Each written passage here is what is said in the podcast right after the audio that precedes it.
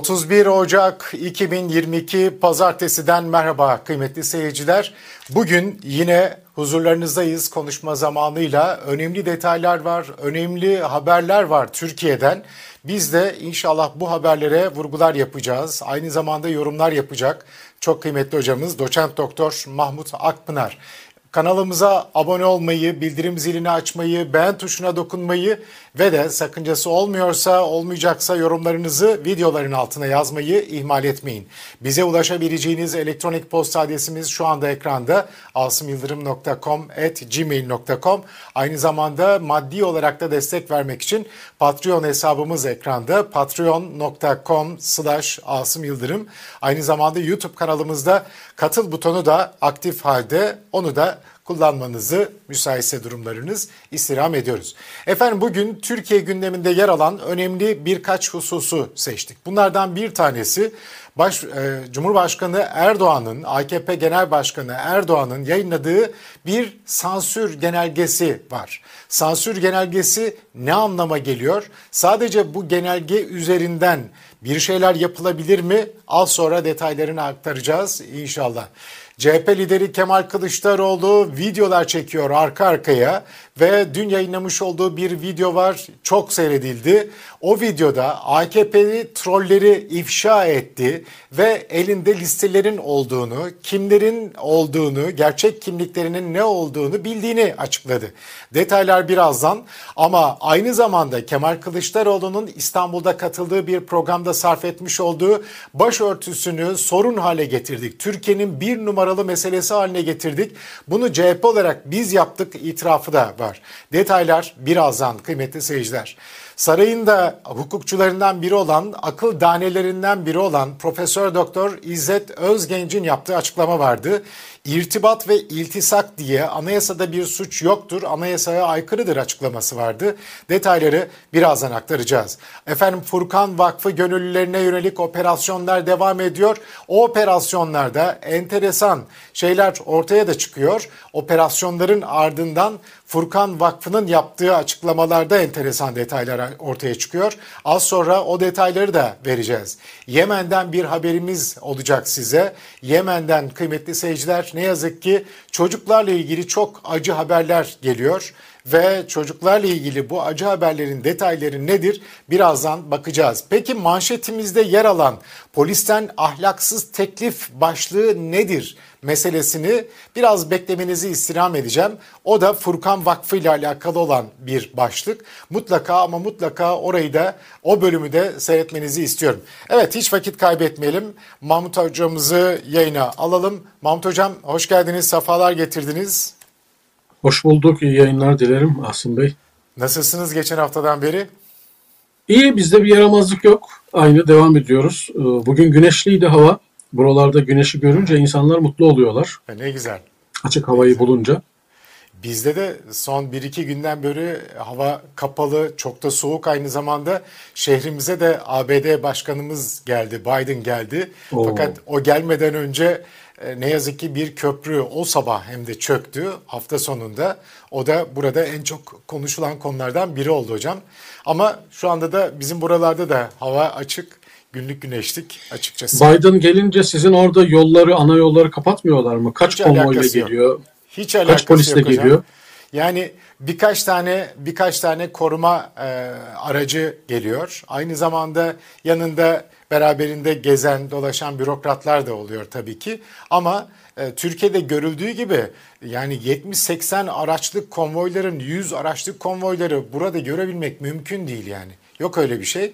Bir de trafik öyle e, kapatılmadı. Sadece o köprünün, yıkılan köprünün olduğu yerde bir e, o köprüyle bağlantılı yollarda kapatmalar oldu. Biden de oraya gitti, orayı da ziyaret etti. Hastalarla e, görüştü bildiğim kadarıyla, yaralananlarla görüştü. Ama e, yani öyle Türkiye'deki gibi manzaralar yok burada. Mesela Biden e, Mahmut Hocam'ın bağlantısında yine gitti. Ama Mahmut Hocam bağlanıncaya kadar mesela Biden işte kiliseye giderken görüntülerini ben hiç görmedim. Ama gidiyorsa bile yanında kaç kişiyle gidiyor vesaire o da ayrı bir konu. E, Mahmut Akpınar hocamızın bağlantısını e, yeniden kurmasını bekliyoruz sevgili seyirciler. Mahmut hocamızın bağlantısında bir problem oldu. Efendim bugün gündemimizde yer alan konuları ben tekrarlamış olayım. Ee, birkaç önemli husus var demiştim. Bunlardan bir tanesi Erdoğan'ın yayınlamış olduğu genelge, bir tanesi Kemal Kılıçdaroğlu'nun son e, videosu, aynı zamanda e, Kemal Kılıçdaroğlu'nun bu videoda bahsetmiş olduğu AKP'li trollerle ilgili detaylar. O AKP'li troller önemli e, detaylar barındırıyor aslında. E, devam edelim. Aynı zamanda e, Yemen'de çocuklarla ilgili bir dram söz konusu.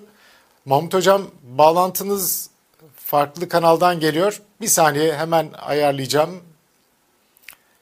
Ayarlayacağım hocam.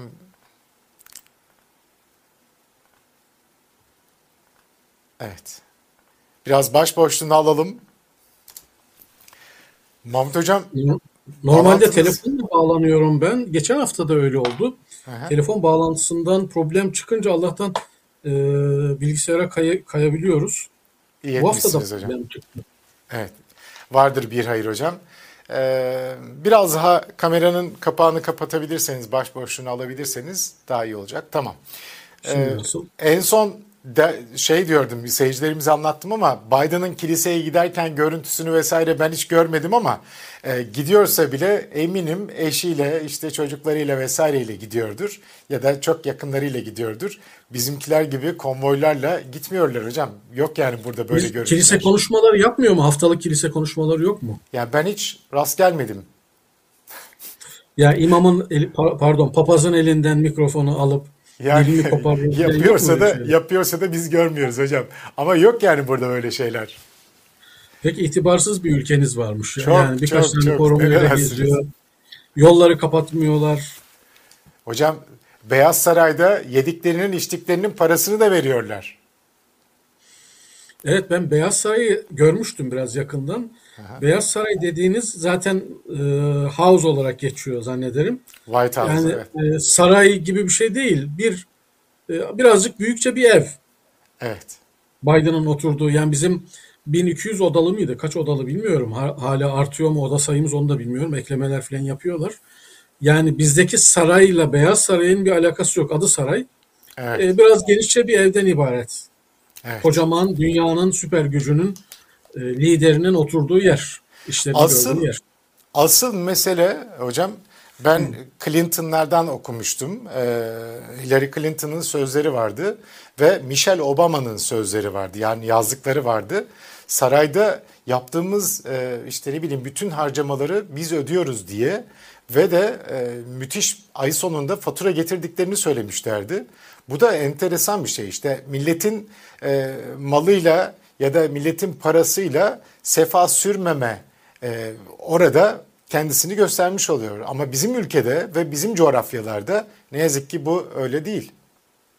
Yani liderlere zaten e, ciddi bir maaş ödeniyor. Türkiye'de de ödeniyor. Yani Erdoğan'a ödenen maaş zannederim en yüksek bürokratın, devlet memurunun 3-5 katı miktarınca. E şimdi bunun yanında ayrıca bir de devletin yani halkın daha doğrusu imkanlarıyla yeme, içme, sefa sürme, elektrik yok, gaz yok, su yok, gıda ihtiyacını da her şeyi devletin sırtından karşılama. Bu da bir nevi asalaklık. Yani e, hani eleştirdiğimiz Osmanlı'da bile hı hı. bütün sultanların maişetini temin etmek için bir meslekleri olmuş. Yani işte mesela Abdülhamit İslamcıların çok sevdiği bir adam.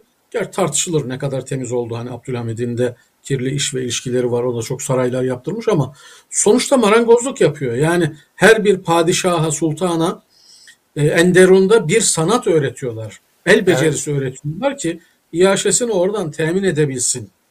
Evet. Yani bu çok önemli bir şey. Kimseye muhtaç olmadan liderlik yapma, siyaset yapma, yönetimde bulunma, halkın sırtına basmadan ayakta kalma çok önemli bir şey.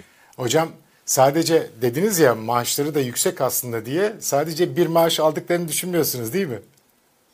Bilmiyorum kaç maaş alıyorlar. Yani Hocam, e, geçen bürokratlardan gün... duyuyoruz 4 maaşlı 5 maaşlı ama Erdoğan evet. e, kaç yerden alıyor bilmiyorum. Şimdi Hocam doğrusu. varlık fonunun başkanı kendisi. O varlık fonunda olan her şeyin asıl kullanıcısı, söz sahibi, tasarruf hakkı sadece ve sadece onda. Kasanın kasanın sahibi o. Dükkan kendisinin yani. Maaş almasına da gerek yok galiba. Evet ülkenin bütün varlığı onun elinde zaten. Evet. Yani ondan izinsiz e, küçük paralar hareket ediyor olabilir ama belli bir limitin üstündeki paralar hareket edemiyor zaten. Evet. evet. Alımlar, satımlar, ihaleler. Ülkenin bütün kupon arazilerini bile yakından takip eden birisinin işte 80-100 bin liralık bir maaşa talim edeceğini falan ben hiç düşünmüyorum açıkçası. Hocam Amerika'da durum böyle. İşte biz itibarsız bir ülkedeyiz. Ondan sonra fakir bir ülkedeyiz. E, kuyruklar var. Ondan sonra raflar boş vesaire. Türkiye'nin Cumhurbaşkanı'nın sözleriyle söylüyorum bunları tabii. Kıskanıyor musunuz Türkiye'yi? Çok kıskanıyoruz hocam. Çok kıskanıyoruz hem de. Mahmut hocam. Neyse.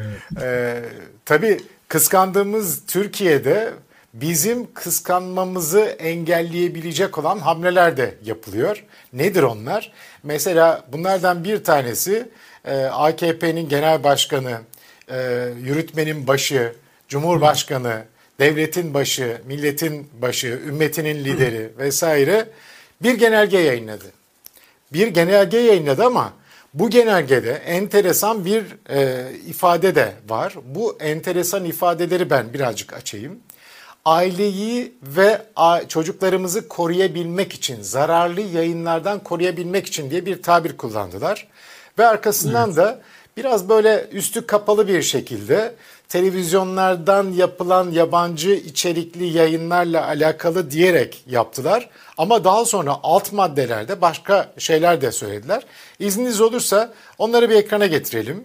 Enteresan yani e, Tayyip Erdoğan'ın imzasıyla yayınlandı bu genelge ve bu genelgede deniliyor ki e, detayları birazcık okuyalım inşallah sevgili seyircilerimizle beraber. E, ben özellikle e, genelgenin bir alt bölümünde yer alan maddeleri okumak istiyorum izniniz olursa. Şimdi dijitalleşme çağında diye başlamış. Aile, çocuk ve gençlerin yanlış medya içeriklerinden korunmaları ve haklarını ihlal eden uygulamalarla mücadele edilmesi hususu. Bu çerçevede toplumumuzun temel değerlerine e, hemen geri alalım. Toplumumuzun temel değerlerine demiş ve e, aykırı unsurlar taşıdığı gözlenen, son günlerde özellikle yabancı içeriklerin uyarlaması şeklinde ekranlara gelen televizyon programlarının toplum üzerindeki yıkıcı etkilerini bertaraf edecek adımlar ivedilikle atılacak. Bir takım semboller kullanılmak suretiyle verilmeye çalışılan mesajlara, çocuk ve gençlerin zihin dünyalarını hedef alan yapımlardan onları koruyacak, aile ve çocuk dostu yapımlar teşvik edilecek.''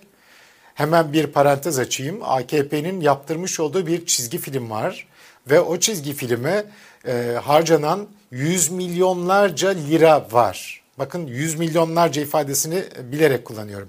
Medya aracılığıyla milli ve manevi değerlerimizi yıpratmaya, aile ve toplum yapımızı temelinden sarsmaya yönelik açık veya örtülü faaliyetlere karşı anayasa, kanun ve ilgili diğer mevzuatla düzenlenen müeyyidelerin gereği yerine getirilecek toplumun geneline hitap eden bu tür medya içeriklerinin özellikle aile, çocuk ve gençlerimiz üzerinde oluşturacağı olumsuz etkilerin önlenmesi amacıyla diyor. Devam edelim. Ve e, temelinden sarsmaya yönelik açık veya örtülü faaliyetlere karşı e, özür diliyorum Ha, toplumun geneline hitap eden bu tür medya içeriklerinin özellikle aile, çocuk ve gençlerimizin üzerine oluşturacağı olumsuz etkilerin önlenmesi amacıyla ulusal ve yerel medya organlarını tehdit ve tehlike oluşturan bu tür yapımlarına karşı ilgili kurum ve kuruluşlar tarafından gerekli tüm tedbirler gecikmeksizin alınacaktır. Şimdi bu bir genelge. Genelge e, bir mecburiyet midir? Genelge uygulanmak zorunda mıdır? E, bir yönetmeliğinin olması icap eder değil mi? Yürürlülük açısından.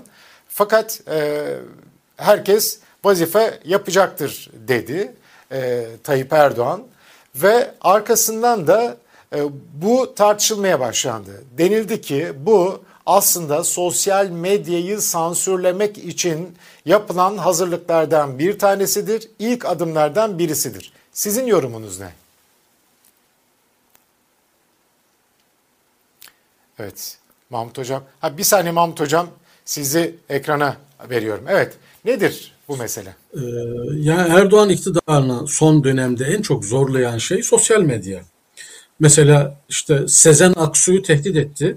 Gördük hepimizin gözü önünde oldu.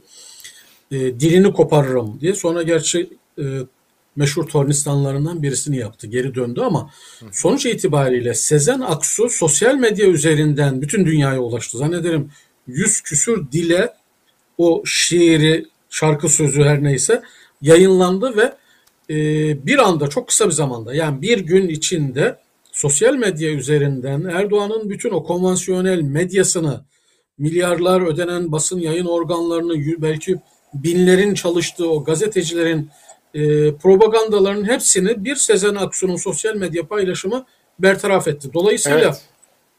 sosyal medya bunların uzun süredir kontrol etmek istedikleri bir şey. Zaman zaman da yavaşlattılar. Zaten sizin de öyledir zannederim. Ben benim 15 Temmuz'dan önceden itibaren mesela Twitter hesabım, account'um yasaklı. Ee, bir blogum vardı. Oradan yazılar yazıyordum. Yasaklı. Yani istemedikleri pek çok insanın hesabını, YouTube hesaplarını, işte Instagram, Twitter hesaplarını zaten engellediler Türkiye'den. Hı hı. Bu da yetmiyor. Ee, yani kendi e, medya organları var devasa. Onunla sürekli insanlara e, propaganda yapıyorlar. Ama kontrolleri dışındaki sosyal medya bunların oyunlarını bozabiliyor. Hani şöyle bir söz var. Binlerce yalanın içinde bir hakikat o binlerce yalanı söndürür, yutar. Veya karanlığın içinde bir mum yaktığınızda o bütün karanlığa karşı o ışık karanlığın e, iddiasını götürür. Bu nedenle kontrol etmek istiyorlar. Hı hı. Sosyal medya ile ilgili e, sınırlamaları var, baskı kurma düşünceleri var. Ben bu konuda bir e, çalışmaları, adımları hızlandırdıkları kanaatindeyim. Ee, peki tabii bu dedim ya farklı yorumlara da e, sebebiyet verdi. Mesela gazeteci Adem Yavuz Arslan gündeme getirdi bu e, sansür genelgesini ve arkasından da özellikle e, işte Çin'in e, Uygurlara dönük olarak yapmış olduğu hamlelerin benzerinin Türkiye'de de uygulanabileceğine dair yorumlar gelmişti. Ben de hatırlıyorum e, o tartışmaları takip ettiğim için. Sizin bu... yani bu global manadaki bizim uygulamalar işte WhatsApp gibi, Facebook gibi bunları kullanmıyorlar. Tamamen Çin hükümetinin denetiminde üretilmiş eğlence araçları var, uygulamalar var, sosyal medya araçları var. Dolayısıyla bunlar üzerinden bir buçuk milyarı Çin adım adım takip ediyor.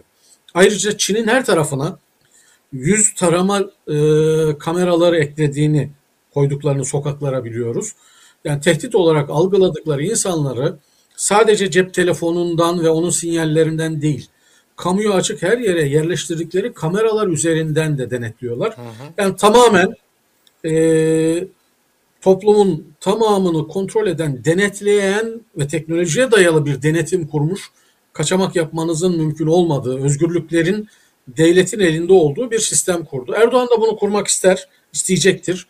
Buna dair bir teknolojik altyapısının yeterli olmadığı kanaatindeyim. İkincisi hala Türk toplumunda demokratik bir bilinç var. Hala bir muhalefet var. Türk toplumunun buna karşı tepki göstereceği kanaatindeyim veya üstün zannındayım. Böyle bir şey yapacaksa da bu biraz zaman alacaktır. Hani bu onun başlangıcı olabilir. Toplumdaki suskunluk, sessizlik devam ederse elbette adım adım Çin'deki sisteme benzer her bir bireyin her hareketini mutlak kontrol etmeye yönelik bir sistem kurmak ister Erdoğan. Bunu çok evet. arzu eder. Sosyal medyayı da kontrol etmek istemeleri özellikle işte bu Sezen Aksu meselesinden sonra bir kere daha kafalarına dank etmiştir diye düşünüyorum. Ee, tabii e, biz sansür getirilmesi taraftarı değiliz. E, bunun için söylemiyorum.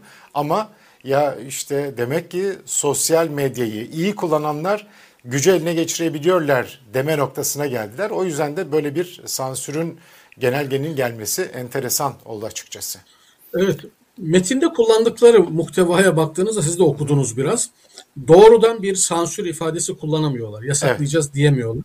Aslında anayasaya atıflar var. Ne e, çocukların korunması, ailenin korunması gibi maddelerde anayasada bunlar da var ama anayasada açık ve net bir şekilde basın özgürlüğü var. Yani kimse bir izin almaksın basın ve yayın haklarını kullanabilir, düşüncesini ifade edebilir.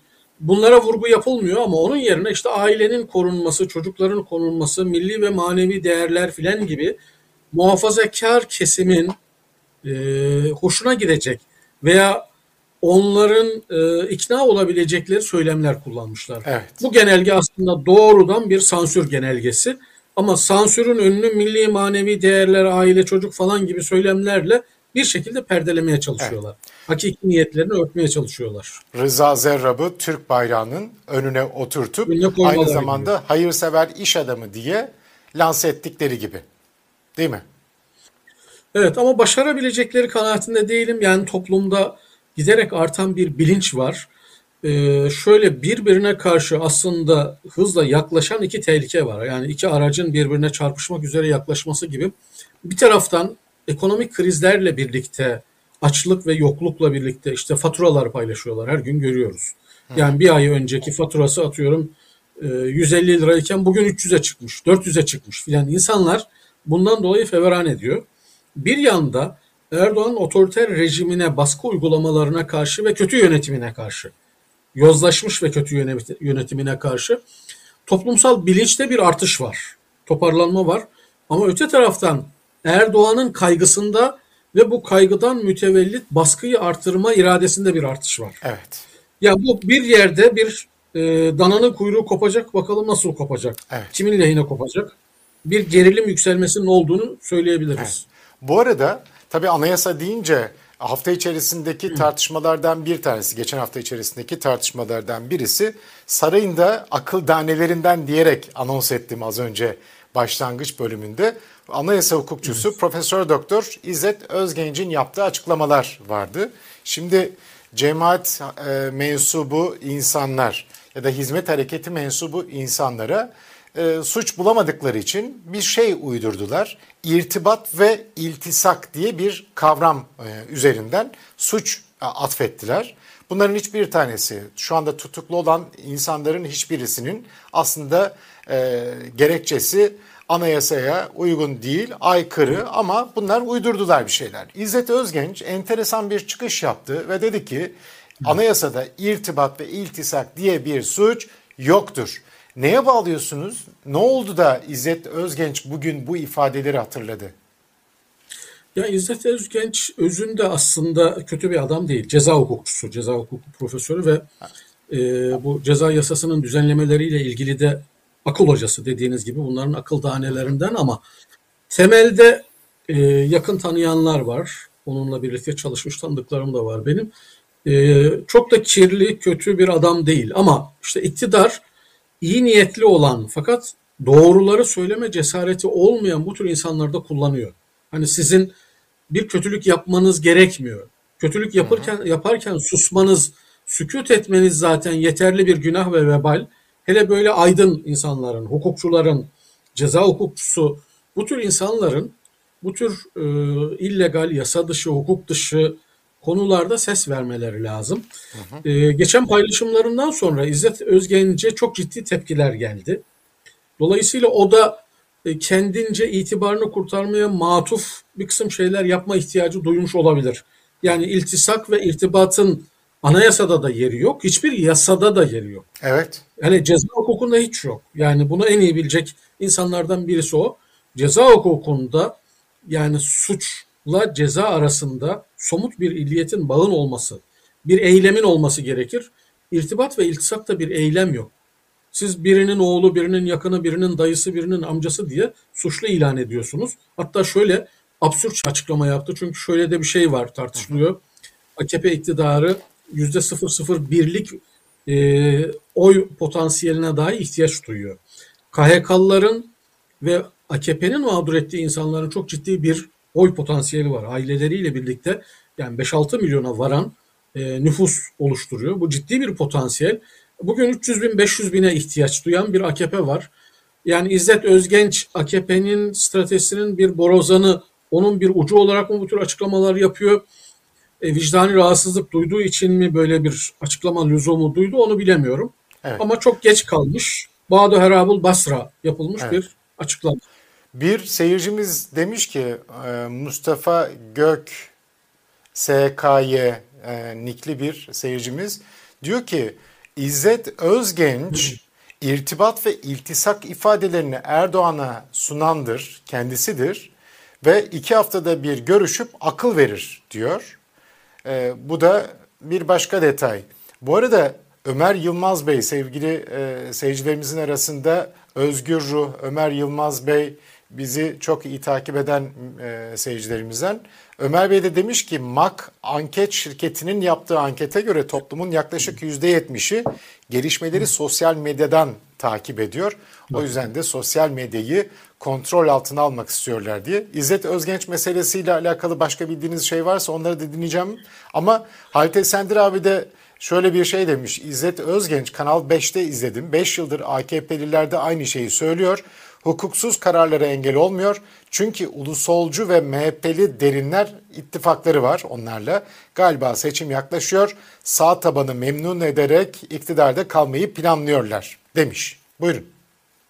İzzet Özgenç'in İslamcı kökenleri var. Yani dindar, muhafazakar, işte belki namazlarını kılan filan o tür bir tarafı var ama Erdoğan iktidarının bu, bu İslamcı ve dindar kesimler üzerine sadece İslamcı değil, geleneksel dindarlarda da, tarikatlarda da öyle bir etkisi oldu.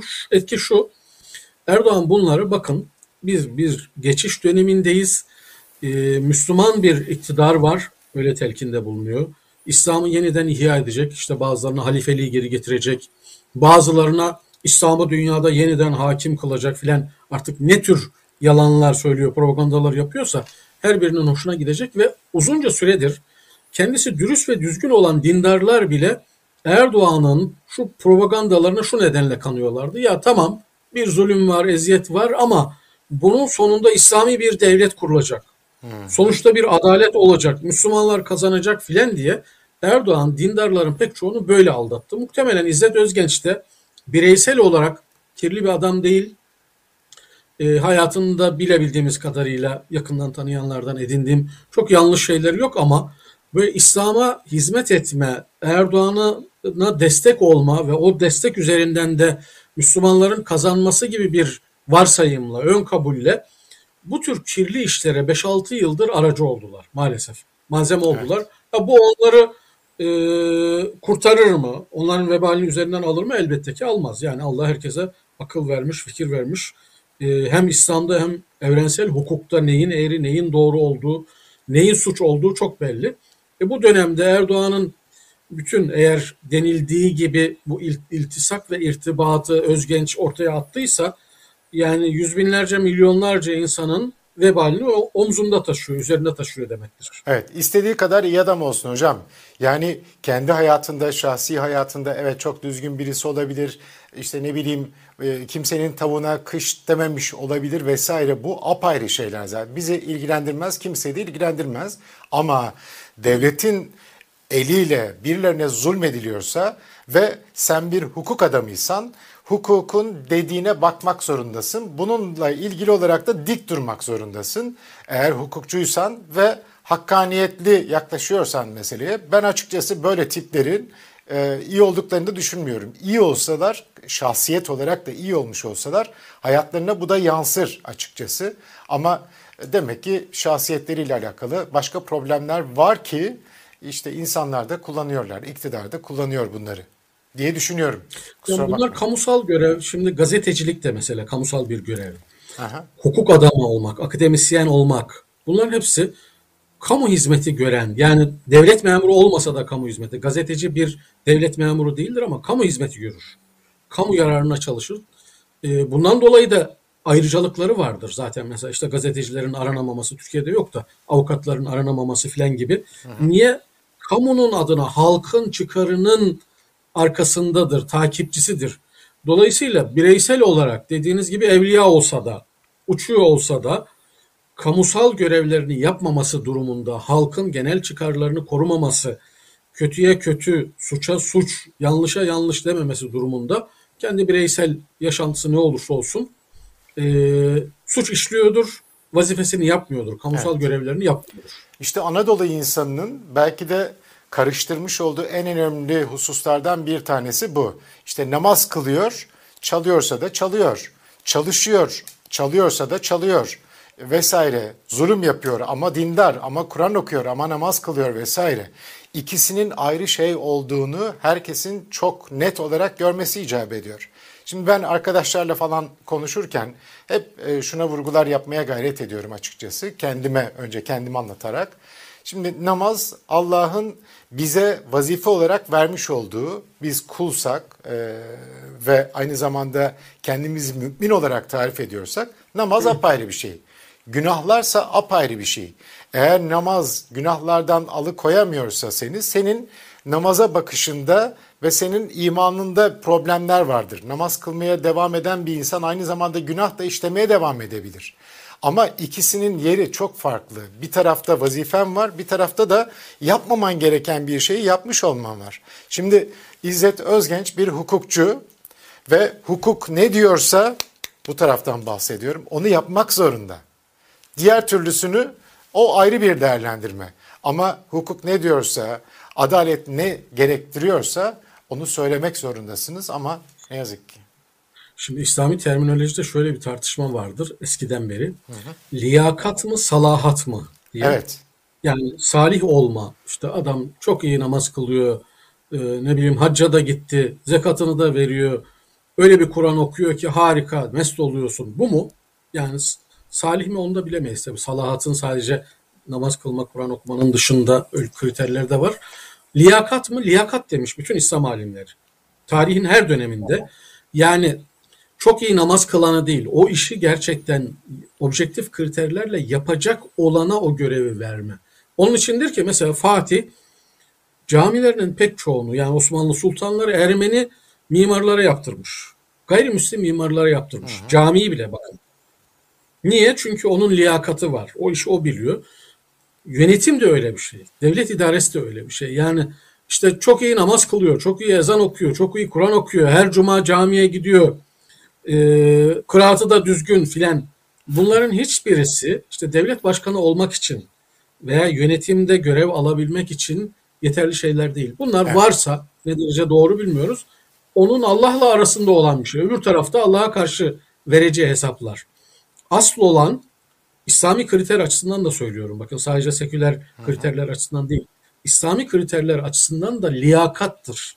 Layık olan o işi yapabilecek insana vermektir ama maalesef son dönemde Müslümanların kafası bu konuda karışık. Yani salahat bile değil sadece laf. Evet, laf üreten insanlara laf. aldanma var. Az sonra bir ses kaydı yayınlayacağız. Orada da vatan, millet, ümmet diyerek yaklaşıyorlar insanlara. Onun için bugünkü manşetimizi polisten ahlaksız teklif olarak e, verdik. Sevgili seyircilerimiz e, o bölümü de kaçırmasınlar. Söyleyeceklerimiz var. Mahmut hocamızın anlatacakları var. Hocam İzzet Özgenci artık bir kenara bırakabiliriz. Bir diğer mevzuya geçelim. Şimdi e, Kemal Kılıçdaroğlu'nun yaptığı açıklamalar var. Kemal Kılıçdaroğlu'nun o açıklamalarını birazdan verelim de Yemen'de bir insanlık dramı yaşanıyor hocam. Yemen'de 2020'de ve 2021'in ilk 5 ayında 1600'den fazla çocuk hayatını kaybetti. Bunların yani bunlar çocuk.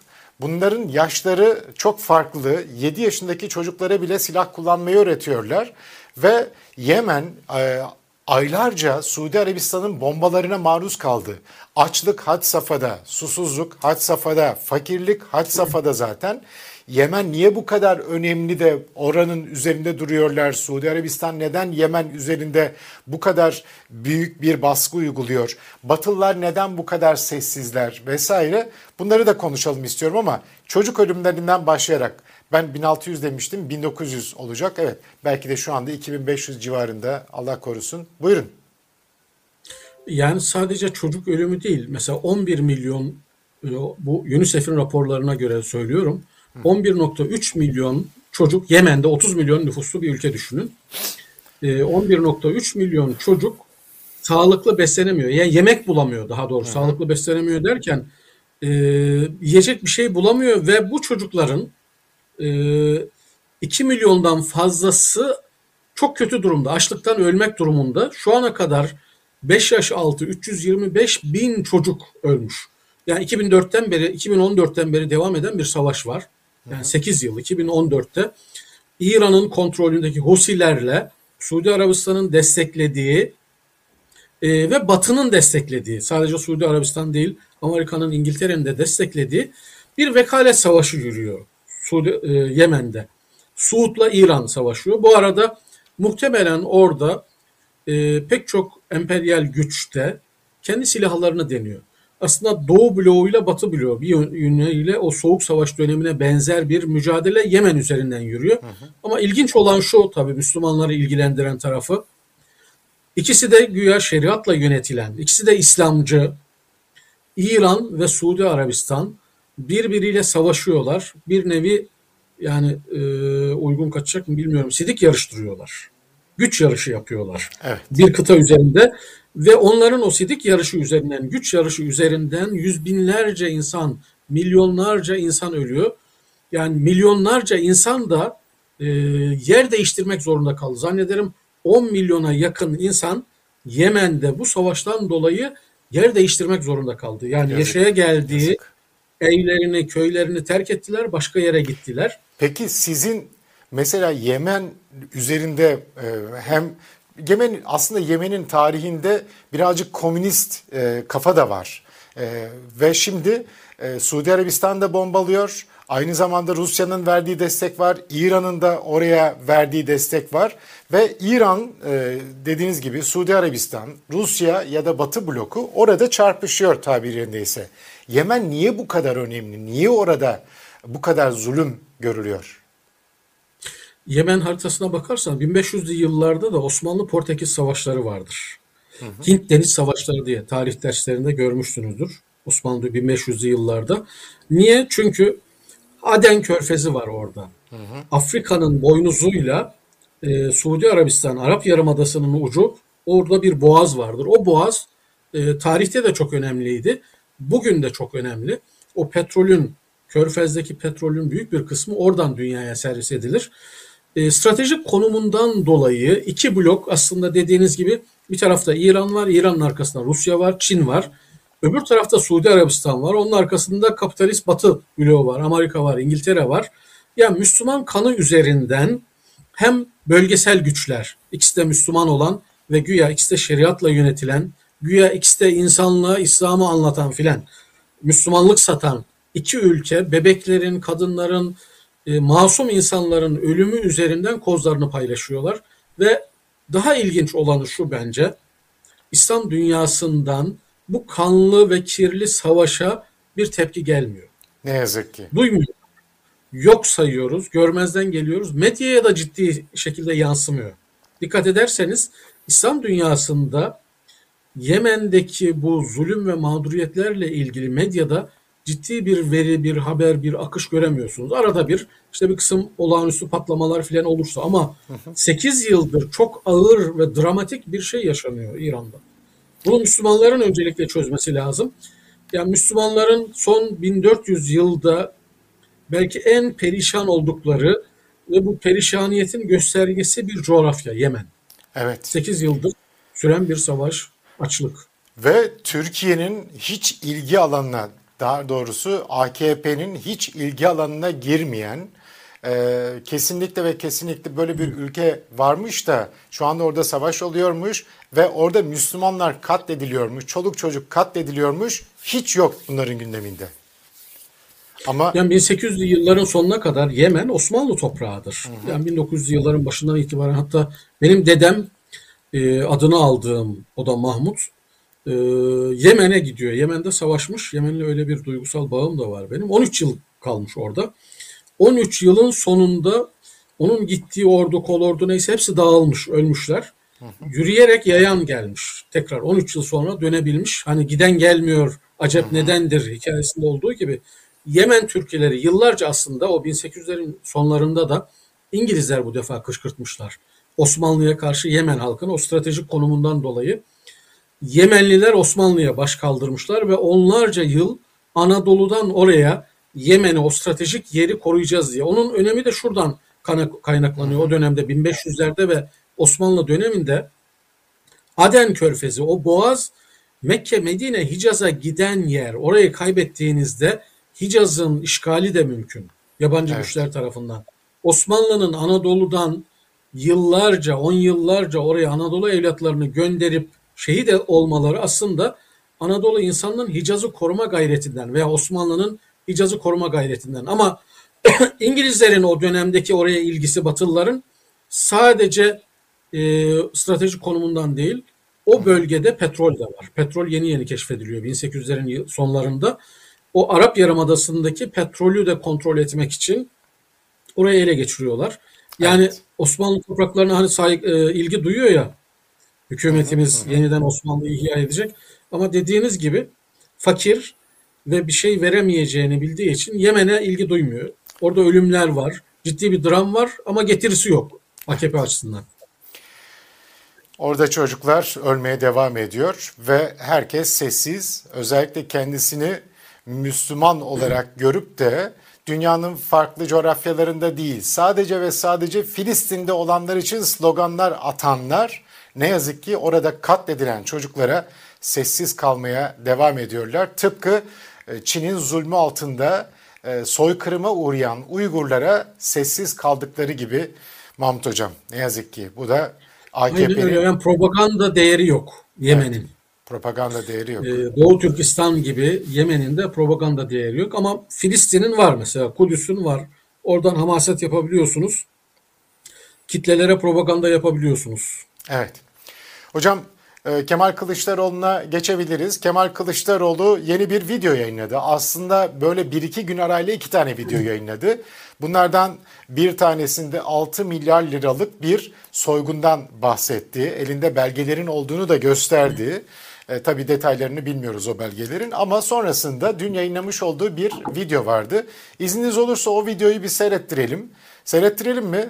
Tamamını e, hem siz dinlenmiş olursunuz en azından belli bir yere kadar seyretmiş olalım. İnsanlar çok seyrettiler çünkü. Buyurun Kemal Kılıçdaroğlu AKP'nin troll ordusunu ifşa etti dün yayınladığı videoda ve kullandığı da enteresan bir dil vardı. Bu arada bizim kritik yorum yorumcularından e, Murat Karasoy Bey bu e, videoyla ilgili bir şey söyledi, bir şey yazdı. Bu videodan sonra onu da paylaşayım. Buyurun. Evet sevgili halkı merhaba. Şahıs ve ailesinin trolleri geldiniz mi? Size de merhaba. Bugün saray tarafından bana özel olarak atanan trolleri ve Türkiye genelinde kurulan devasa troll ağını anlatmak için sizleri davet ettim. Biliyorsunuz bu sarayın şatafatını devam ettirmek için beslediği yapılar var. Milletin mutfağı faturalardan kırılırken devasa bir troll ağı hazineden çalınan paralarla besleniyor. Anladınız mı şimdi? Bir imza ile, evet bir tek imza ile neden 6 milyar lira beşli çeteden birine aktarılıyor? Onlar bu parayla havuz medyası gibi kanalları finanse ediyorlar. Finanse edilen diğer bir illegal ordu da işte bu troller. Sizin paranızı önce hazineye alıyorlar, Sonra bunları aktarıyorlar. Ama yetmiyor artık hazine. Onun için sizlere döndüler. Vergi üstüne vergi, zam üstüne zam, faturayı yine size çıkarıyorlar. Çünkü yeniden götürmek üzere hazineye para aktarmaları gerekiyor. Islak imzalarla. Ben de bu troll ağının deşifre edilmesi için araştırmacılardan yardım istedim. Elimde bir rapor var. Bu rapor dünyada bir ilk. İllegal bir troll ağının nasıl çalıştığını gösteriyor. Ayrıca da isim isim deşifre ediyor bu trolleri. Hepsi elimizde. Ama ben bana atanmış trollerime özel bir teşekkürü borç bilirim. Müthiş bir iş çıkarmışlar. Son 6 ayda beni etiketleyen 700 binden fazla, evet 700 binden fazla tweet atılmış. Bunların 300 binini bu maaşlı trollere ürettirmişler. Bu sarayın her şeyi sahte, her şeyi illegal. Devleti suça alet ediyorlar. Ses dinlemesi yapıyorlar. Mobese ile her hareketimizi takip ediyorlar. Dijitalde de bir troll ordusu ile karalamalar yapıyorlar. Sarayın tüm meşgalesi bu. Halkımız ise sefalet içinde. Dur. Evet. Ee, bence video bu kadar yeterli. Ee, çünkü e, özet söyledi. Kemal Kılıçdaroğlu'nun bu videoda kullanmış olduğu dil de enteresandı. Murat Karasoy, e, Doktor Murat Karasoy, e, kritik yorumun yorumcularından birisi dedi ki Sedat Peker'in eline gelen belgeler ya da Sedat Peker'e gönderilen belgeler Sedat Peker ortalıktan çekilince Kemal Kılıçdaroğlu'na gelmeye başladı. Ne diyorsunuz buna? Olabilir yani ama e, Sedat Peker'in bence e, bu sistemin, kirli sistemin e, tam sinirlerinde uçları var. Yani Sedat Peker yıllarca devletin o kirli ve karanlık kanallarıyla birlikte çalışmış bir adam. Hı hı. O sistemi bilen bir adam. Dolayısıyla neyi nereden alacağını biliyordu. Bir de e, açık kaynaklardan gelmenin ötesinde benim hani Sedat Peker'in e, doğrudan o kanallarla irtibat kuran adamların olduğunu düşünüyorum. E, daha özel çalıştığını düşünüyorum ama sonuç itibariyle bir kısmı Kemal Kılıçdaroğlu'na da geliyor olabilir. Ya burada konuşulacak şeylerden birisi de şu. Trollük bir defa başlı başına problem. Yani CHP'nin de trolleri var. Görüyorsunuz Kemalist troller var. Hı hı.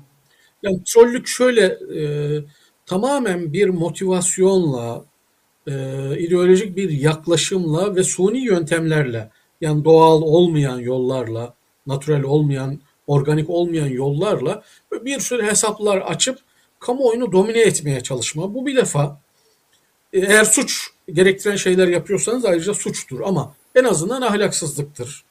E, kamuoyunu yanıltmadır. E, bunu CHP de yapmamalı, Kemalistler de yapmamalı, başkaları da yapmamalı. Yani kamuoyunu manipüle eden bu tür troll faaliyetlerine müsaade etmemek, ifşa etmek lazım. Ama bunu kamu kaynaklarıyla yapıyorsanız ki AKP öyle yapıyor. O 2000'in üzerinde zannederim tam maaşlı ve her bir trollün kaç tane sosyal medya hesabı vardır bilmiyoruz. Yani bir troll demek bir hesap demek değil. Yüzlerce belki hesap kullanıyorlar ve farklı farklı hesaplar. Bir de şöyle değişik kılıklara da giriyorlar. Yani mesela AKP'li bir troll bazen cemaatçi bir hesap oluyor.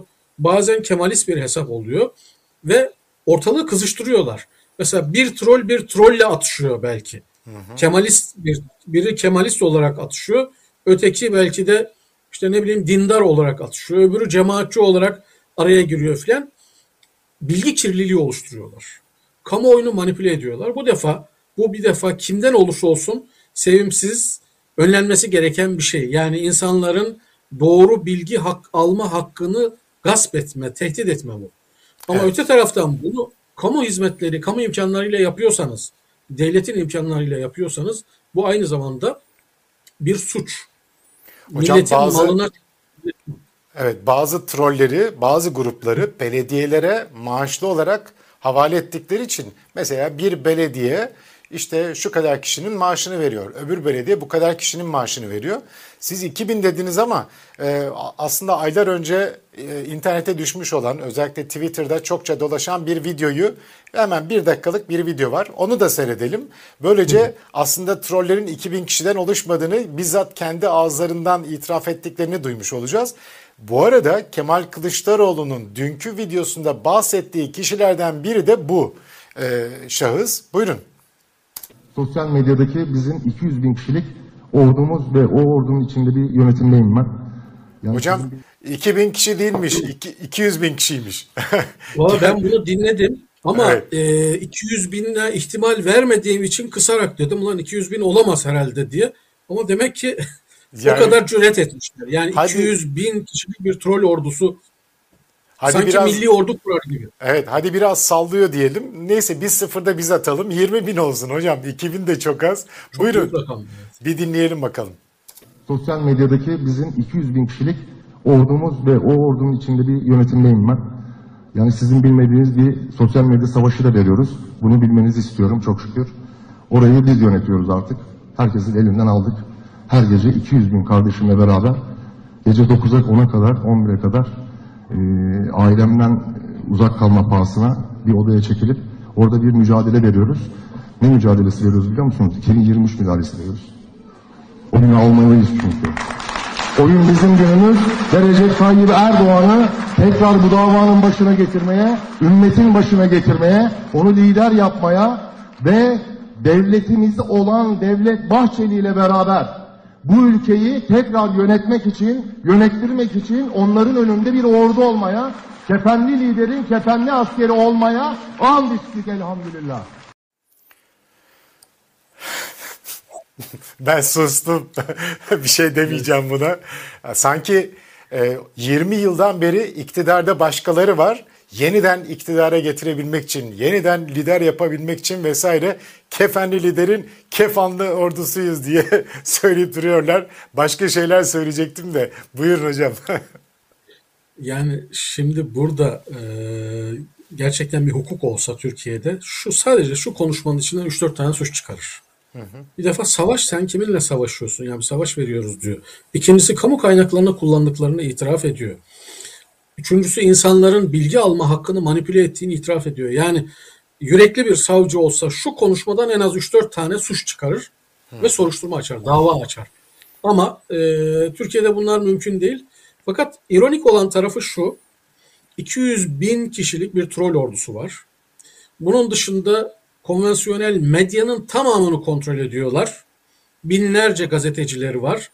Ama yine de bireysel sosyal medya kullanıcılarının veya işte bir Sezen Aksu'nun hakkından gelemiyorlar ve sosyal medyayı yasaklama, tamamen denetim altına almaya çalışıyorlar. Yani aslında burada bir yönüyle AKP'nin ne kadar acize düştüğünü de görüyoruz.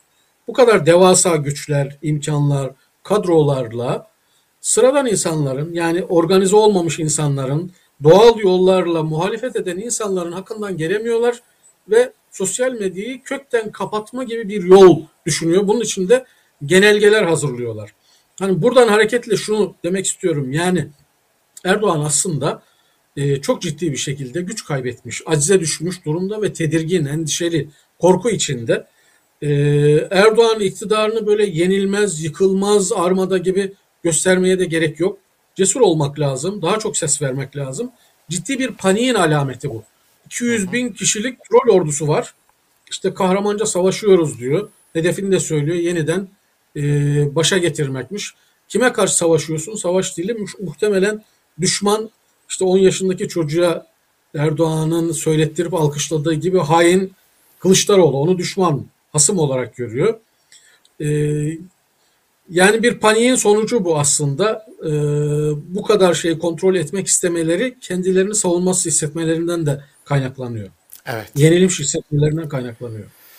Evet bu arada aslında troll ordusunun da sayısı birazcık azaldı diye biliyoruz. Çünkü İstanbul Büyükşehir Belediyesi'ni kaybettikten sonra oradan beslenenlerin maaşları kesildiği için arpalar pardon e, yemleri e, azaltıldığı için e, orduyu da biraz azalttılar.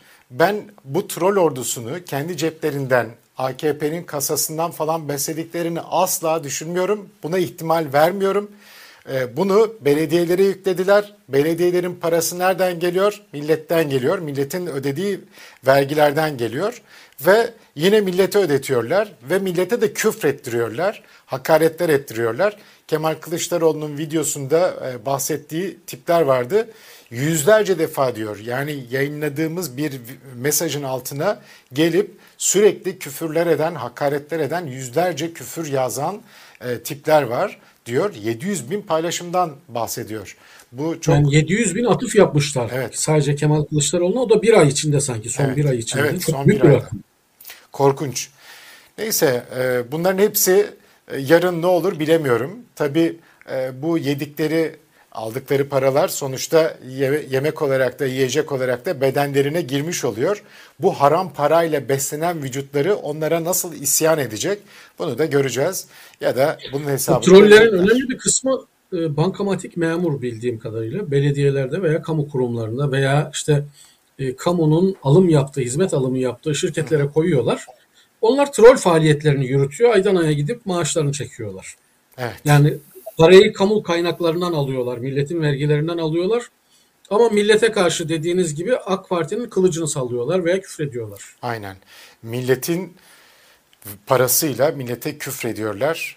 Ee, daha doğrusu AKP bunu yapıyor. AKP küfrettiriyor. Bu kadar net. Kıymetli seyirciler bir önemli konumuz olacak. Bir yere ayrılmayın. Ee, polisin ahlaksız teklifi manşetini attık. Detaylarını birazdan vereceğiz. Şimdi Kemal Kılıçdaroğlu'nun bir açıklaması daha oldu. İstanbul'da Esenler'de bir toplantıya katılmış. Orada yaptığı e, konuşmada da Kılıçdaroğlu demiş ki bizim en büyük hatalarımızdan bir tanesi e, yıllar boyunca başörtüsünü Türkiye'nin bir numaralı sorunu haline getirmemizdi demiş. E, bu önemli bir itiraf bana göre. Fakat bir taraftan bunlar olurken yani Kemal Kılıçdaroğlu bunları söylerken bir taraftan da e, Eren Erdem'in hafta içerisinde e, ortaya çıkan videolarını görmüşsünüzdür mutlaka.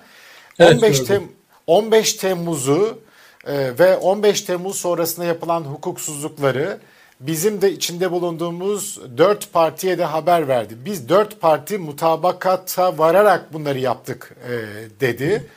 Yani bunlar korkunç itiraflar. Aynı zamanda işte Kanal Türkiye ve bugüne yapılan baskınlar vardı hatırlayacaksınız. Oraya gitme gayelerini de açık etti. Ki Eren Erdem bildiğimiz dindar tiplerden birisidir. Kendisini öyle tanıtıyor çünkü. Ee, çok dindar bir geçmiş olduğundan, tarikat, e, cemaat geçmişi olduğundan bahsediyor vesaire. Fakat bu itiraflar onun e, nezdinde aslında ne kadar güvenilmez insanlarla muhatap olduğumuzu bir dönem e, ortaya koyuyor. Ama CHP'nin gerçeğini de ortaya koyuyor. Ne diyeceksiniz bu sözlere? Yani şunu görmek lazım. Türkiye toplum için, kamu için yapılmadığı, devlet öncelikli olduğu için maalesef sık sık devlet e, veya derin devlet deyin. Türkiye'de bu ayrım e, çok zor. Devletle derin devlet çok iç içe geçmiş olduğu için topluma ayar verdi. Siyasi partilere ayar için o FETÖ FETÖ söylemin, söylemini hepsine söylettirdiğini düşünüyorum. Türkiye e, Doğu ile Batı arasında demokrasi ile otoriterlik arasında bir rejim ola geldi hep. İşte kurudukça sulanan, büyüdükçe budanan bir ülke oldu. Biraz toparlanınca bir şekilde başına iş açtılar. Hem ekonomik hem siyasi hem hukuki açıdan gerilemesine sebep oldular. Hizmet hareketinin e, kadroları, insanları e, ülkede gerçekten son 10-15-20 yılda çok ciddi ülkeye katkıları oldu. Ülkenin gelişmesine büyük e, etkileri oldu. Bunun biçilmesi gerekiyordu devletin, hayatın önemli noktalarında oldular. Düzgün, dürüst, çalışkan, nitelikli, kaliteli insanlardı. Bu insanlar Türkiye'yi daha ileri noktalara taşıyabilecek potansiyele sahipti ama Türkiye'ye biçilen rol ve Türkiye'deki bu devlet derin devlet dediğimiz toplumdan kopuk gayrimilli yani milletin değil başka odakların lehine çalışan bu yapılar e, bu kadroları tasfiye etmek istediler. Dolayısıyla da aslında o e, milletvekili neydi CHP'li? Eren Erdem. Özgür Özel'in. Eren Ha, Özgür, Erdem'in. Eren Özgür Özel. Ee, Özgür Özel'in söylediği o şeyler de aslında Türkiye'de o derin yapının AKP'yi bir taşeron olarak kullanıp diğer siyasi partileri de bu projenin yandaşları haline getirdiği bir itiraftır. Yani bu AKP'yi de Erdoğan da aşan bir projeydi maalesef 15 Temmuz. 15 Temmuz'dan önce başlayan bu proje dershane kapatma diye başlatıp bir kesimi kıyıma uğratma, ülkenin nitelikli insanlarını yok etme ve dolayısıyla da ülkenin hızını kesme, ülkeyi budama veya işte balans ayarı yapma, 100 yıllık balans ayarı diyorum ben buna. Yani her bir darbede 10-15 yıllık balans ayarları yapmışlardı. 2016'da son yaşadığımız dönemde ülkenin 100 yıllık balans ayarı yapıldı ve bunu da İslamcılara uçuyoruz, halifelik kuruyoruz, e, dünyada bü- büyük gücüz diyerek hamasetle yaptırdılar. Aslında belki 100 yıl ülkeyi geri götürdüler. Evet. Burada bütün siyasi liderlerin, görünür liderlerin mutabakatının olduğunu görüyoruz. Aynen hani 2002 seçimlerinden önce Namık Kemal Zeybek galiba açıklamıştı. Ee, Devlet Bahçeli'ye bir telefon geliyor, beti benzi atıyor. Ee, YouTube'da var görmüşsünüzdür. Nereden o telefon geldi bilmiyoruz ama öteden beri Devlet Bahçeli'nin MIT angajmanlı bir adam, derin devlet angajmanlı bir adam olduğu ve Alparslan Türkeş'ten sonra da onun MIT'in operasyonuna getirildiği bilinir, söylenir. Ülkücüler de sevmezdi mesela. Devlet Bahçeli yıllarca ülkücüler nereden böyle bir pısırık adamı bizim partinin başına getirdiler diye eleştirdiler. Bir telefon geliyor siyasi liderlere ve seçim ilan ediyor. Bir iktidarı yıkıyor. Belki bir telefon geliyor Baykal'a veya bir kısım kasetlerinden dolayı nereden bilmiyoruz. Ee, devletin o derin çekirdeğinin talimatları doğrultusunda hiza alıyor onun söylemlerini kullanmaya başlıyor. Hı hı.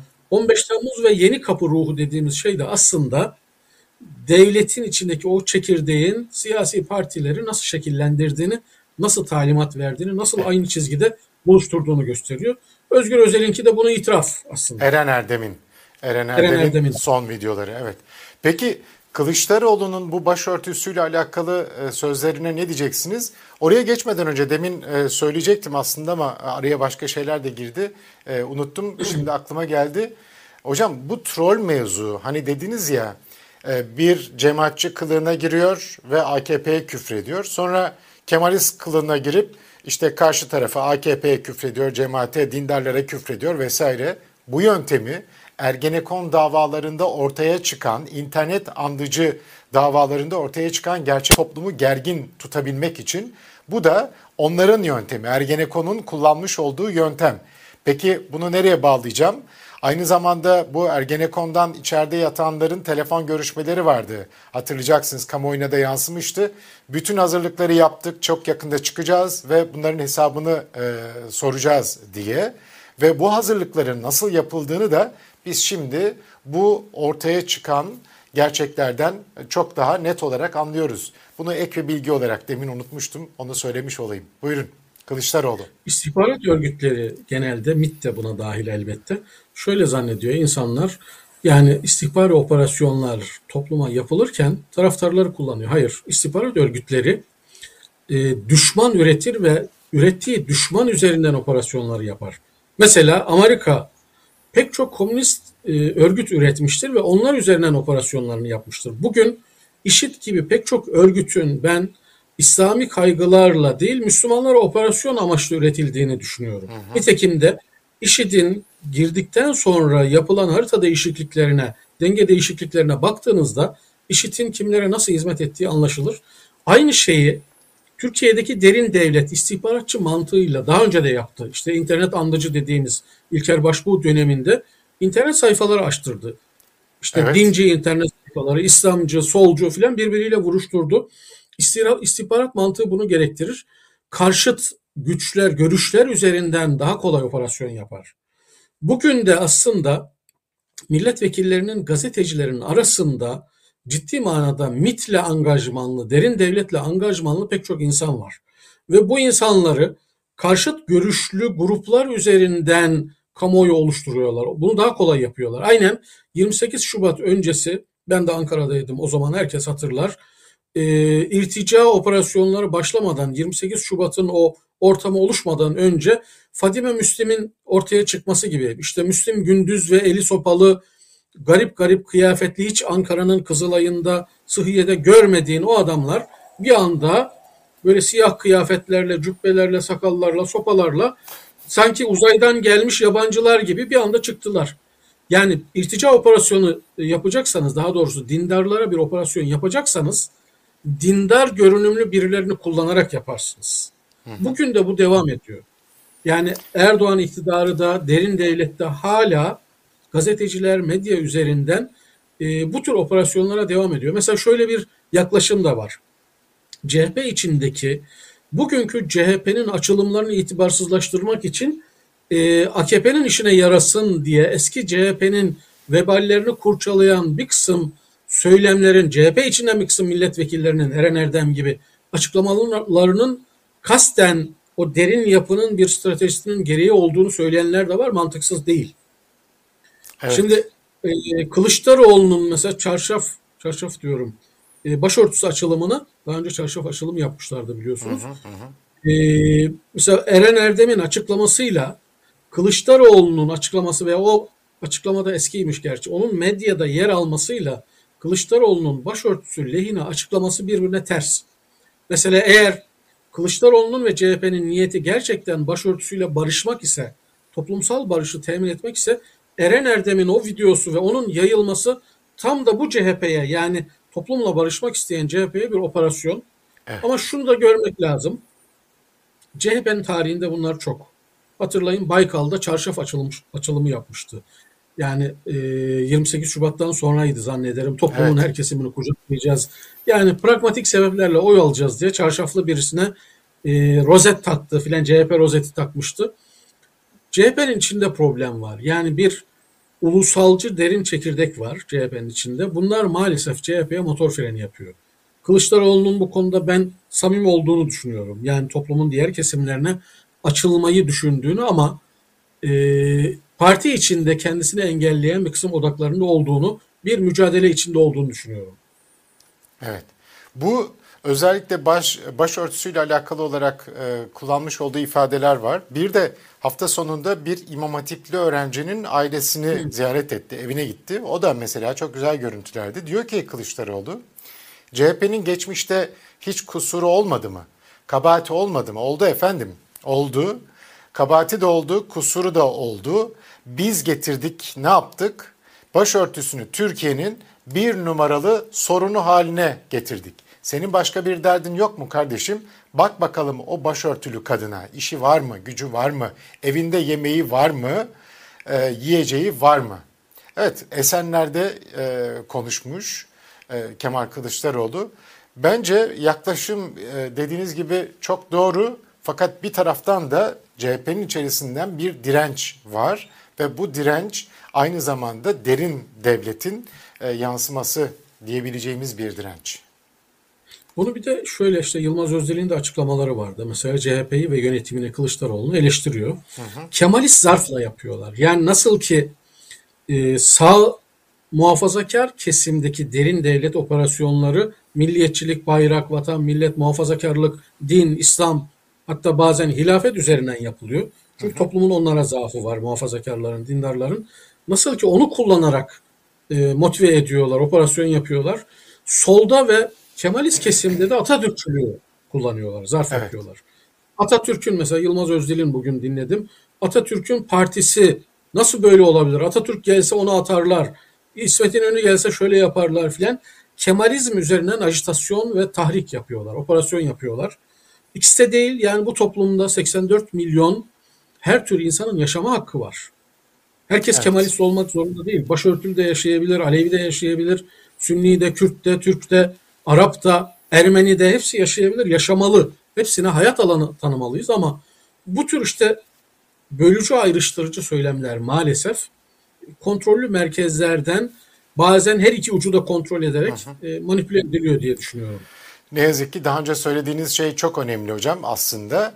Ee, aslında meselelere yaklaşım itibariyle baktığınız zaman ülkede kendilerinden başka düşüncenin olmasını istemelerinden e, istememelerinden yaklaştığınız zaman AKP'lilerle ya da siyasal İslamcılarla Kemalistlerin arasında hemen hemen hiçbir fark yok.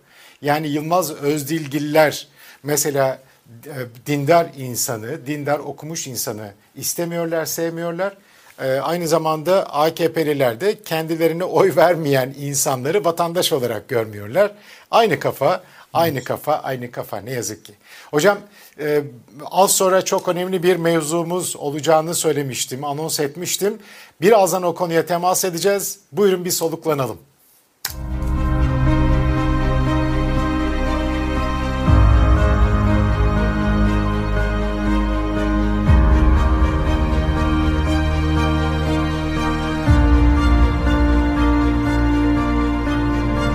Konuşma zamanını seyretmek üzere ASM TV YouTube kanalımıza hoş geldiniz, sefalar getirdiniz kıymetli seyirciler.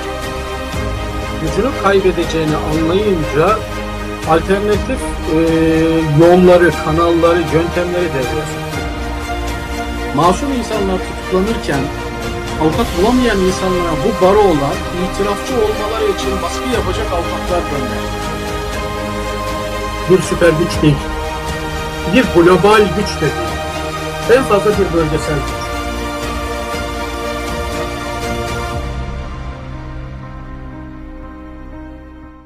Birçok arkadaşımız kendisine emniyet görevlisi diyen ama bildiğiniz polislerden değiliz biz. Biz özel bir görevimiz var tarzında kendilerinin siyah gözlüklülerden olduğunu ifade eden kimseler tarafından tehdit edildiler. Yüzlerce arkadaşımız çeşitli şehirlerde hatta yurt dışında bile yurt dışında bile yüzlerce arkadaşımız tehdit edildi. Bunlar içinde bir kısmı da kadın. Bunların bir kısmına tekliflerde bulunuldu. Para teklifi, iş teklifi, menfaat teklifleri. Bir kısmı korkutuldu, tehdit edildi. Bir kısmı direkt kendiyle tehdit edildi.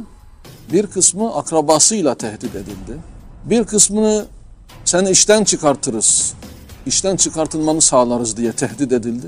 Talebeleri, üniversitelileri sizin hiçbir işe girmenize izin vermeyiz, istikbalini karartırız diye bir kısmını üniversiteden attırırız tarzında tehdit ettiler. Bir kısmını mezarlığa götürdüler. Bir kısmının yolda dağlık bir yerde önünü kestiler. Tenha bir yerde. iki araç önünü kestiler. Yakında bir operasyon yapılacakmış. Herkesi alacaklarmış bu defa diyerek yalan dolan haberlerle herkese korku saldılar. Salmaya çalıştılar. Çeşit çeşit yöntemler uyguladılar. Ve bunlar elimizde. Tabii bir kısmı da yeni insanlar ve bu baskıdan, bu tehditten korkup bırakmışlar. Yani onlar ile onlardan haberimiz yok. Onlar ne yapıyorlar, ne ediyorlar? Gelip gittikleri yok çünkü. Emniyet yeni olan kimseleri bu şekilde korkutmuş ve onların bırakmasını sağlamış. Bizim bunlardan anladığımız şu. Sayımızı azaltmaya çalışıyorlar. Ellerinde hiçbir şey olmayınca terörle alaka bulamıyorlar çünkü yok. Suç örgütünden bize iletişim hattımıza birisi bir şey yazarsa tanışmak istiyorum, işte sizleri takdir ediyorum gibi şeyler yazarsa hemen o adama gidip o adamı tehdit ediyorlar. Gelmesin gitmesin katılmasın. Daha başlamadan bitiriyorlar. O şehirde yeni yeni bir şeyler başlayacaksa başlamadan bitsin diye bu şekilde nicelerini tehdit ettiler ve bir kısmını o şekilde bıraktırdılar, bir kısmını başaramadılar, bir kısmına da muhbirlik teklifinde bulundular, para teklifinde bulundular. İş buluruz sana, önünü açarız, arkanda devlet olur, bundan sonra kimseden korkum kalmaz dediler. Çok sayıda misal var. Emniyetin ve siyah gözlüklülerin tehditleri. Bu tehditlerin bir kısmı emniyetin bizzat içinde yapıldı. İnkar edemezler. Arkadaşlarımız kimlik sorduğu zaman kimlik gösteriyorlar. İnkar edemezler. Bu arkadaşlarımızın içinden bir kısmı video çekti. Şahitliğe de hazırlar. İftira atıyorsunuz desinler de görsünler. Hepsinin videosu da var, şahitlikte şahitlik yapmaya da hazırlar. Bu yapılanlar nedir? Ben sadece bir kağıdı anlatabildim. Daha gerisi burada duruyor. Anlatacağım. Nasıl yaklaşıyorlar? Nasıl tehdit ediyorlar? Nasıl tekliflerde bulunuyorlar? Nasıl aldatıyorlar? Bunların anlaşılmasını istedik ve artık bunu yapan siyah gözlüklülerin ortaya çıkmasını istedik. Emniyetten onlara yardımcı olanların ortaya çıkmasını istedik. Yeter varsa yeter. Her gün bir şehirden haber geliyor bana. Hocam korkunç şeyler bunlar ama e, izniniz olursa bu videonun e, sonrasında bir video daha göstereceğim. Bir ses kaydı. E, mutlaka dinlemişsinizdir. Ben ilk dinlediğimde gerçekten şok yaşamıştım. E, polisler kendi e, kimliklerini açık ediyorlar, isimlerini de söylüyorlar. Bir öğrenciyi kıstırıyorlar bir yerde, tabir yerdeyse, yerindeyse ve o kıstırdıkları talebeye enteresan teklifte bulunuyorlar. Ama e, çocuk çok yaptığı muhbirlik teklifi. Ya yani... ya sıkıntı yok ya. Bir şey bir şey sorup bırakacağız. ya. Erdem ben nasılsın? Sağ olun. Yiğit bende. Ne var ne yok. Elhamdülillah valla. Öğrencisin herhalde. Evet, öğrenciyiz. Ders falan. Çelik de şey klima falan. çalışıyor ya. Evet. Moru. Allah kolaylık versin. Şey mi? Kaçırmayacaksın seni ya. yok, rahat ol. Ya rahat ol, rahat ol. De şey yapar yani. Ee, şey biliyorsun böyle bir şey yapılanması var. Furkan, Valparslan Kuytul. Evet. Biliyorsundur yani o konular Ya, güncel olarak tanıyorsun yani. yani. Hani senin de bu yapıda ya bu yapıda derken hani Alparslan Kuytul tarafından böyle hani görüşlerin varmış herhalde biraz. Yani Evet görüştüğün- ben o derslere katılıyorum. Heh, derslere Evet. katılıyorsun. O yüzden geldik işte biz. Evet. Yani ilim alıyoruz. Hah, çok güzel. Evet. Hiç sıkıntı O yüzden Kur'an'ı Biz dedik hani bir anlamaya konuşalım. çalışıyoruz. Aynen evet. bir konuşak dedik. Ne Allah yapıyorsunuz, ne ediyorsunuz? Evet. Onun için geldik yani biz. Şimdi e, şöyle söyleyeyim Mehmet. E, hani tabii ki hepimiz Müslüman insanlarız. E, dinimizi en iyi şekilde öğrenmek ya hepimizin e, istediği bir şey. Sonuçta bu ülkenin vatandaşıyız. E, Allah'a binlerce şükürler olsun. Elhamdülillah Müslüman insanlarız. Çok şükür. Ee, bulunduğun grup içerisinde de şüphesiz e, niyetin gidip Kur'an öğrenmektir, dini öğrenmektir. Evet. Zaten ilim eleştirme falan haddimize düşmez Kesinlikle yani. eleştiri falan Öyle bir şey değil. anlama, yanlış Yalnız anlama. şöyle bir şey biz seninle e, tanışmak istedik şundan dolayı. Sen git, sıkıntı yok ama e, bazı şeyleri oturalım, yeri geldiğinde beraber konuşalım, istişare edelim. Hani orada neler yapılıyor, neler ediliyor. Bizim zaten az çok e, şeyimiz var, bilgimiz var. Evet. Gencecik bir kardeşimizsin, pırıl pırılsın daha. E, bir şeyler öğrenmeye çalışıyorsun. Şüphesiz kendi aklın, kendi şeyin vardır ama biz isteriz ki e, oturalım ara ara konuşalım, istişaremizi yapalım. Hani biz sana fikirlerimizi anlatalım. Sen gördüğün kadarıyla orada e, işte abi şöyle oluyor, böyle oluyor. Biz de sana diyelim ki bak bunlar sana zarar verebilir. Uzak dur. Bak üniversite okuyacaksın. Evet.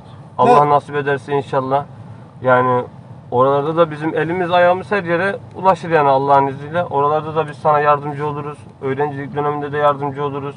Gerekirse yani e, maddi manevi yani her türlü e, bursta. Şimdi Yani öyle şey çalışmak yapma. geçer. Çalışmak Allah katında de- yok. cehennemin Yok, yok. dibine gideriz. Bak Yani demem özetini anlıyorsundur inşallah. Hani biz yanlış yapılmasına karşıyız. Devletimize, Yani milletimize, kim dinimize. yanlış yaparsa yanlıştır yani bu. Doğruya da doğru demek öncesinden önlemini almak Ya yani bizim şimdi biz- amacımız. Ne senin baban endişelendirmeye ne aileden biri ama bir zaman olur arkadaşın gibi gelir çayını da içeriz. kardeşim bizden e, zarar gelmez. Bizi normal polislerle de karıştırma. Normal polisler değiliz biz.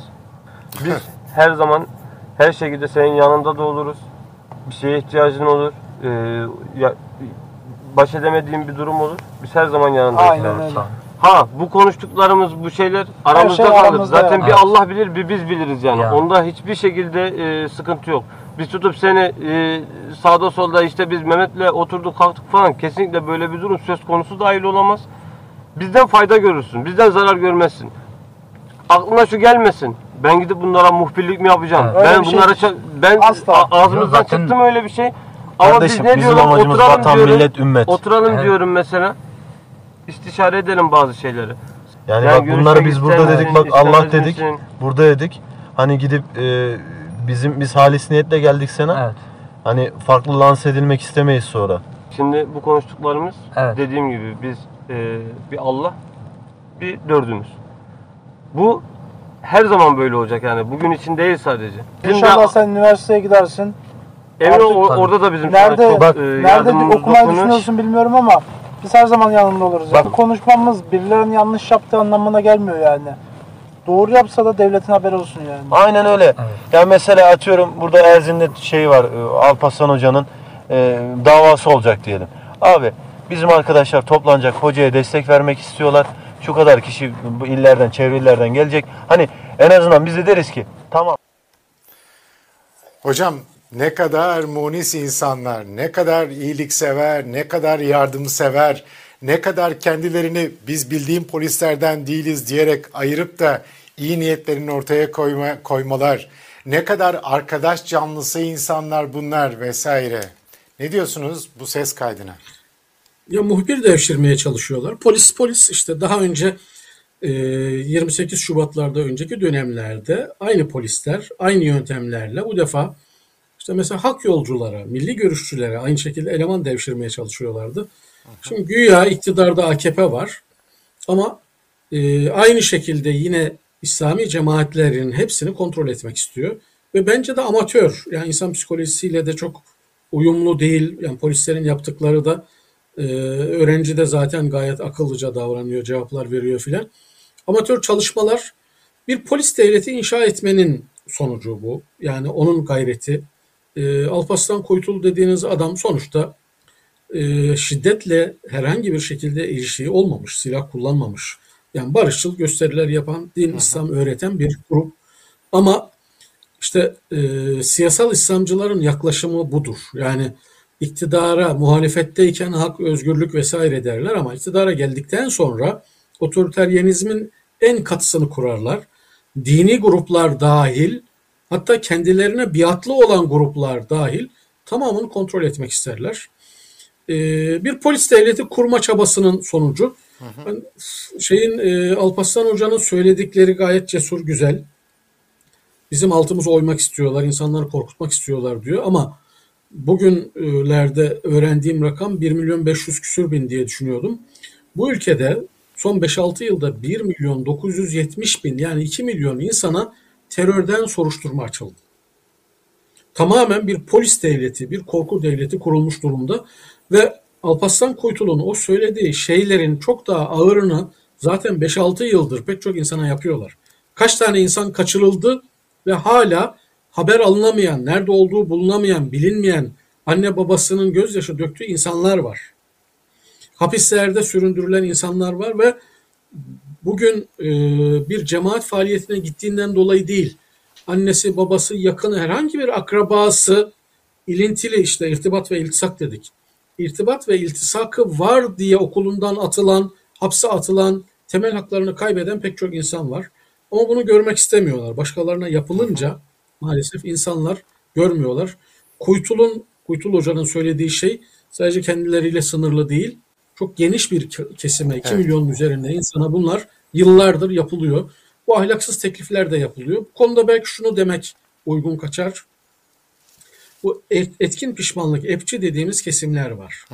Yani bu böyle e, iyi polis rolünü oynuyorlar burada ama aldıktan sonra, gözaltına aldıktan sonra ağır işkenceler, en ağır yani anlatmaktan hayal edeceğiniz işkenceler yapıyorlar ve insanların ağzından diğer masum insanların isimlerini alıyorlar. İşte Ankara'daki işkence olayında geçen hafta bir kişinin ağzından 300 insanın ağzını almışlar, ismini almışlar. almışlar, evet. Sonra o 300 insanı e, işkenceye maruz bırakıyorlar.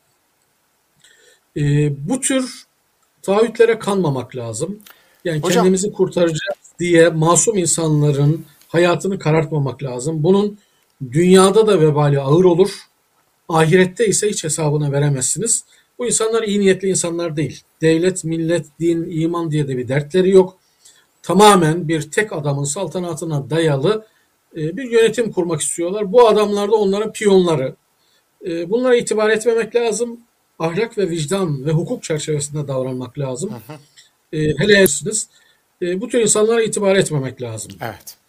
Hocam şimdi e, tabii devletin, devlet organlarının dini gruplara, işte sosyal yapılara sızması, onları kontrol altına almaya çalışması yıllardan beri gördüğümüz hadiseler. E, fakat şu anda iktidarda bir siyasal İslamcı iktidar var. Aynı zamanda parti var. Kendisini dindar olarak lanse eden bir parti var. Ve de en baştan itibaren söyleyecek olursak o zamanlar öyleydi. Demokrat, dindar demokrat olarak lanse eden bir parti var. Fakat geldiğimiz nokta itibariyle Türkiye'de e, dini gruplara, tarikatlere, cemaatlere sızmaya çalışan devletin bambaşka bir şekle büründüğünü ve aslında sızmaktan daha ziyade o yapıları tamamen kontrolü e, kontrolleri altına almaya çalıştığı hakikati var. Bununla alakalı sizin de bir yazınız var. E, o yazının e, başlangıcı da işte başlığı da çok çok önemli aslında. Buyurun ne diyeceksiniz bu mevzuda? Yani geçen hafta yazmıştım. Ee, normalde geleneksel İslami cemaat devleti ele geçirip oradan e, devletin gücü ve imkanlarıyla son dönemde AKP'nin yaptığı gibi her yeri imam hatip yapma, herkesi zorla dindarlaştırma sopayla ki bu münafıklar üreten bir şey böyle bir yöntemi var. Ama ne yazık ki son 5-6 yıl içinde siyasal İslamcı görüş yani milli görüş geleneğinden gelen e, demokratım diye yola çıkıp sonra bu gömleği tekrar giyen ama İslamcılıktan da öte yolsuzluklara, kirlere, zulme bulaşan bu iktidar e, maalesef Türkiye'nin en köklü, en önde gelen geleneksel sosyal gruplar dediğimiz İslami cemaatlerini dönüştürdü. Siyasal İslam'ın payandaları haline getirdi, militanları haline getirdi ve bugün o adını almayayım pek çok büyük cemaat AKP'nin arka bahçesi oldu. Bu e, cemaatler yıllarca milli görüşten uzak durdular. Erbakan'dan uzak durdular. Siyasal İslam'dan uzak durdular ve şu, e, tezleri şuydu doğru olarak. Bizim devletle işimiz yok. Bizim rejim kurmakla işimiz yok. Bizim derdimiz ahlaklı, dürüst, namuslu insanlar yetiştirmek. İnsanları ki- dinle, Allah'la, Kur'an'la barıştırmak. Buna da inanmıyorlarmış aslında. Yani laf olsun diye söylüyorlarmış demek ki. Şöyle yaptı yani Erdoğan e, son 5-6 yılda e, özellikle hizmet hareketinin mallarına çöküldükten sonra bir nevi onun ganimetlerini bunlara dağıttı, taahhüt etti. Bazı yurtlarını, okullarını, imkanlarını. Ayrıca nitelikli insanlar KYK'larla tasfiye edildikten sonra bu cemaatlerin önde gelen ve niteliksiz, kalitesiz çocuklarına, o liyakatı sağlamayan çocuklarına konumlar dağıttılar. Mesela bugün yargının son 5-6 yılda %60'ı değişti.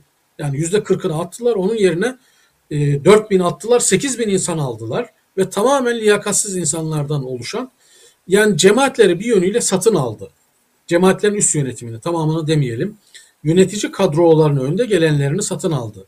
Onlara ihaleler verdi. Onlara araziler verdi. Onlara imkanlar verdi ve hizmet hareketinin tırnak içinde ganimetlerini de bunlara dağıttı. Hani vardı ya bir tane öldü gitti. Ganimettir ganimet filan hatta bunların karıları kızları filan diyen bir adam var. Öbür tarafta hesabını veriyordur herhalde. Metin, Metin Cemaat- diye bir adam. Evet. Cemaatlere kolay imkanlar kamu kaynaklarından ve hizmetin el konulan kaynaklarından taahhüt ettiler. Ve aslında şunu diyebiliriz belki bin yılın, son bin yılın en yozlaşmış cemaat ve tarikat geleneksel İslami ekoller dönemini yaşıyoruz. Hiçbir dönemde bu gruplar devletle bu kadar iç içe olmamıştı. Hiçbir dönemde siyasete bu kadar angaja olmamışlardı. Maalesef Erdoğan'a teslim olarak aslında bu gruplar yani o e, rehin alınan Erdoğan'ın rehin aldığı İslami cemaatler veya geleneksel tarikat ve cemaatler e, kendi ekollerine, kendi cemaatlerine, gruplarına, kitlelerine, tabanlarına en büyük ihaneti yaptılar. İşte Bunun sonucu olarak Tam da Buyurun. burada, e, özür diliyorum sözünüzü kestim ama tam da burada mesela Kemalistler özellikle devreye girip işte biz bu yüzden tarikatleri, cemaatleri istemiyoruz. Atatürk bu yüzden bunları kapatmıştı, tekkelerini, zaviyelerini kapatmıştı vesaire deme ihtiyacı hissediyorlar. Hakikat bu değil aslında ama e, bunu bu şekilde lanse ediyorlar. Yani tarikatçilik, cemaatçilik suçtur, günahtır, yanlıştır, olmaması gereken bir şeydir gibi lanse ediyorlar. Şimdi onunla ilgili de bir yazı düşünüyorum yazacağım. Şöyle mesela e, tarikatlere mensup insanları veya tarikat liderlerini atarsanız bizim bin yıllık geçmişimizde hiçbir şey kalmaz.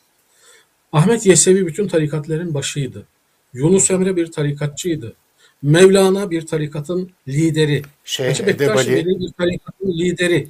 Şeyh Adebali bir tarikatın lideri. Osmanlı sultanlarının ilk dönem, son dönemlerini hadi saymıyoruz, atıyoruz. Hepsi bir tarikata mensup ve müntesip. Kemalistler hayal dünyasında yaşıyorlar. Tarihin bir döneminde kalmışlar. Tarikatlerin yozlaşması ayrı bir şey. Ona ben de katılırım. Aslında rücu etmesi, denetlenmesi, şeffaf olması, ne bileyim babadan oğula geçen bir şey haline gelmemesi bunlar eleştirilebilecek konular. Ama kafadan tarikatları kapatalım. Geçen haftalarda öyle bir o Enes Kara'nın vefatından sonra biliyorsunuz kampanya başlattılar. Bunun tek faydası var. Sadece AKP'yi güçlendirir. Ve bu tarikatları, cemaatleri Kemalistlerin bu korkusundan dolayı AKP'nin ve Erdoğan'ın kucağında tutmaya yarar. Bunu da bazı Kemalistlerin veya Kemalist görünümlü trollerin kasten yaptıkları konusunda da bir endişe taşımıyorum. Yani Erdoğan'ın kucağında bu dindarları tutabilmek için Kemalist sopayı, seküler sopayı da sürekli toplumun üzerinde tutuyorlar. Zaman zaman açıklamalar yaptırıyorlar. Ama netice itibariyle bin yıllık, 1200 yıllık Müslümanlaşmadan sonraki Türk tarihini ele alırsanız, bu dönemde tarikatları kapatır, tarikat mensuplarını elden çıkarırsanız elinizde tarih diye bir şey kalmaz. Hiçbir değer kalmaz. Evet, bu da başka bir hakikat. Hocam çok teşekkür ediyorum. Bugün bir buçuk saatlik bir yayın oldu. Başta teknik anlamda bazı aksaklıklar yaşadık ama inşallah e, seyircilerimiz affederler. E, ağzınıza sağlık hocam. E, inşallah güzel Ben bir yayın teşekkür ederim. olmuştur. Umarım yararlı olmuştur. İnşallah, inşallah. Haftaya görüşmek üzere Mahmut hocam. Allah'a emanet olun. Sağ olun. Sağ olun. Teşekkür ederim. Sağ olun. Evet, bugün de konuşma zamanının sonuna geldik kıymetli seyirciler. İnşallah istifade etmişsinizdir. Ee, Pazar günü dün itibariyle bir yayın yapacaktım aslında. Fethullah Gülen Hoca Efendi'yi ziyarete gittiğimi ve o ziyaretten de e, bazı izlenimlerimi aktarmak istediğimi e, söylemiştim ve bununla ilgili de bir yayın yapacağımı söylemiştim. Fakat dün bazı aksaklıklar ve aksilikler oldu. O yüzden yapamadım yayını. İnşallah bununla ilgili en azından canlı yayın olmasa da bir kısa video çekip e, kanala yüklemeyi, yayınlamayı istiyorum inşallah. Bunu da hemen belirtmiş olayım hatırlatma olarak. Çarşamba günü kısmet olursa Dertleşelim programıyla huzurlarınızda olacağız. Bizden